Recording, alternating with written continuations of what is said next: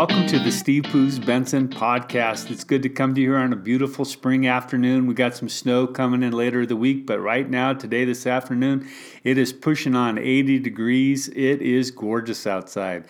This is episode 20. Episode 20. I'm calling this episode so do you have a tube? So you do do you have a tube? You know, I really need to do this podcast today. I really need to do this podcast. Uh, this morning I was teaching a class on introduction to Buddhism, and I was talking about enlightenment and what enlightenment means. And I asked people, I said, "Do you know anybody who's enlightened?" And this one person uh, piped up and said, "You, you're enlightenment. You're enlightened." And I, I thought Whoa, whoa, let's slow down here a little bit. This is so not me. I am anything but enlightened. And then two weeks ago, I did a podcast about Walter, who I met on Craigslist.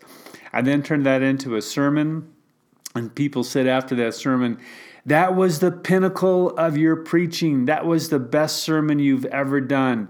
You're really on top of your game. You are so good at what you do. I thought again, Whoa, no, I'm not. You know, it's so easy for my ego to get caught up in my job as a pastor, a minister, and a spiritual guide. I mean, I stand up in front of people, I preach sermons, people applaud, people uh, love what I do, they bow down before my words as being, you know, their spiritual guidance for the week.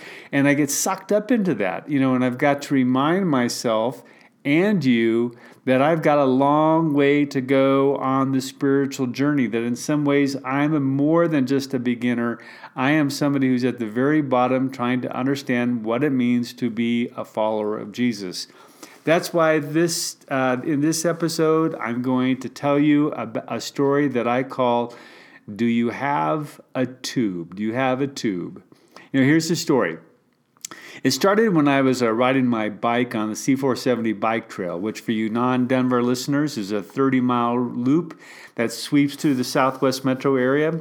It's a great ride. It rolls along the Platte River, Bear Creek, through Bear Creek Lake Park, then along C4, C470 back where you started at the Carson Nature Center. It is a beautiful ride. And there's also some uh, very open and I'll call lonely stretches of the ride, especially through Bear Creek Park and along C470. Uh, the trail has thistles, pebbles, sometimes p- broken pieces of glass. Uh, there's not water along this edge of the trail, so you've always got to be prepared. You're on your own, which is nice. It's quiet. It's time to think and ride. Get lost in the hum of the spokes and the wheels. Uh, your breath and the zen of riding. I mean, it's a beautiful, beautiful part of the trail, but it's lonely. It's uh, it's lonely. As I said, you're often by yourself, just cruising along.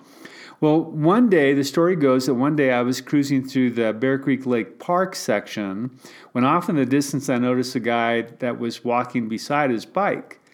Hmm, I thought, I wonder what this is all about. I wonder if he got in a wreck or something. As I get closer to him, I realized he was pushing his bike. And now I thought something really is the matter. So my bicyclist nature set in. Uh, you know, cyclists are actually pretty nice people. And so I came up to him and I stopped and I asked if he was okay. I wanted to make sure he hadn't fallen. Was he physically hurt, needed help? He said, no, he was fine, that he had a flat, and you happen to have a tube I can have. I gulped and looked down and then saw his flat. A tube. You, you need a tube. I was thinking to myself, yeah, I have a tube, I have one tube. I asked him how long he's been pushing his bike. He said, ever since uh, Bowles Avenue. I said, well, that's three miles. And I said, you know, I thought to myself, he does look a little bit on the worn out side. I asked him, well, what about your spare? Oh, he said, I never ride with a spare. I just don't think I'm ever going to get a flat. What? You never ride with a spare? Now that you have a flat, you're asking for mine? You never ride with a spare? I'm thinking, dude, this is the longest section of this ride, and you're asking me to go where you just went through, and I might hit the thorns and glass, and I might have a flat, but you're asking me to give you my spare? Isn't that a bit ballsy of you? I'm thinking. I mean, if I give you my spare, I could possibly end up where you are pushing my bike for the next five miles. You know, I tried an end run and I, I said, you know, do you have a phone? Um, do you have a phone that you can call someone? I have a phone. I'm prepared. You can use my phone and you can call someone. And he said, no, I, I already called someone and they're going to pick me up uh, three more miles down the trail. I thought to myself, okay, you brought a phone, but not a spare. Your phone is your spare tire. So he said, Do you have a tube that I can have? Do you have a tube? Now, it is just a tube, but actually, for me, it's kind of an existential question of sorts. Here's a guy in trouble. I have a tube, but I just have one tube. Am I going to give him my one tube and take the risk myself? I'm a Christian after all. I'm a minister Christian. I'm a professional at this game. And doesn't Jesus say something about bike tubes, lonely stretches, and what you're supposed to do in situations like this? Well, he kind of does. And these stories flash before me as I stand before the guy with the flat tire. I mean, there's the parable of the Good Samaritan. I mean, hopefully you know the story. There was a man walking down the lonely road from Jerusalem to Jericho, and he's jumped by thugs that left him by the side of the road for dead. A priest comes along beside the road, sees the man beat up on the side of the road, and he steps to the other side and walks by. A religious scholar comes down the road, and he too steps beside on the other side of the road beside the man, and he walks by. Then Jesus says, Along comes a Samaritan, an outsider, a stranger. And he comes to the man. He bends down, bandages his wounds, puts the guy on his donkey, takes him to the nearest town where there's an inn, pays for his room and his medical treatment, and says that he will be back in three days, and if there's any more bill, that he will pay it. Jesus asks, Who was the neighbor to the man? He's asking this as in love your neighbor as yourself. And the people ask him, Well, who is my neighbor? And he tells them this story love your neighbor, it's the great commandment. And so the listeners all say, Well, it was the Samaritan who was the neighbor. Jesus says, You're right, go and do likewise. You know, I'm thinking in my t- context, it could be said that there was a man riding his bike down the lonely stretch of trail where he has a flat. He checks his bag and doesn't have a spare tube, so he begins pushing his bike. Along come a team of cyclists who are pushing for time, so they whiz past the man with the flat. Along comes a mountain biker who doesn't even have the same tire, so he too rides by. Then comes a Christian on a bike. He's wearing his Jesus Saves jersey. He has his Jesus Saves pants with a smiling Jesus on his rear so anybody coming up behind him can say who he is. He has a cross chain around his neck and his cross tattoo is emblazoned on his sweaty calf. The Christian stops, hears the man's stories, sees that he needs a tube, and generously reaches behind his seat to his riding bag, and out of the grace of God, offers the man his tubes and helps the man change the tire. He fills the tire with his air from his only CO2 cartridge that he has, and he sends the man off down the trail. Jesus says, Who was the neighbor to this cyclist? Who was the fellow cyclist to the man? All the cyclists gulp who's hearing the story because they know how stupid the guy was for not riding with a spare, but they all have to agree the neighbor was the guy with the smiling Jesus pants. And then as I was standing there in front of the man, another story came to my mind, another teaching. It's in the Sermon on the Mount when Jesus is teaching about how to deal with your enemies. And he says, If someone hits you on the right cheek, offer the left. If they ask you for your coat, give them your cloak, your overcoat as well. If they ask you to go one mile, go two the teaching ring in my head. If they have a flat and they ask for a tube, you give them a tube plus your single shot CO2 canister as well to fill their tire. That story echoed in my head. Then the story of Jesus in the synagogue watching the two people give to the coffers. A Pharisee comes in and out of his wealth, gives a small amount, but then he pounds his chest and he says, Aren't I great giving to the synagogue? I'm such a generous guy.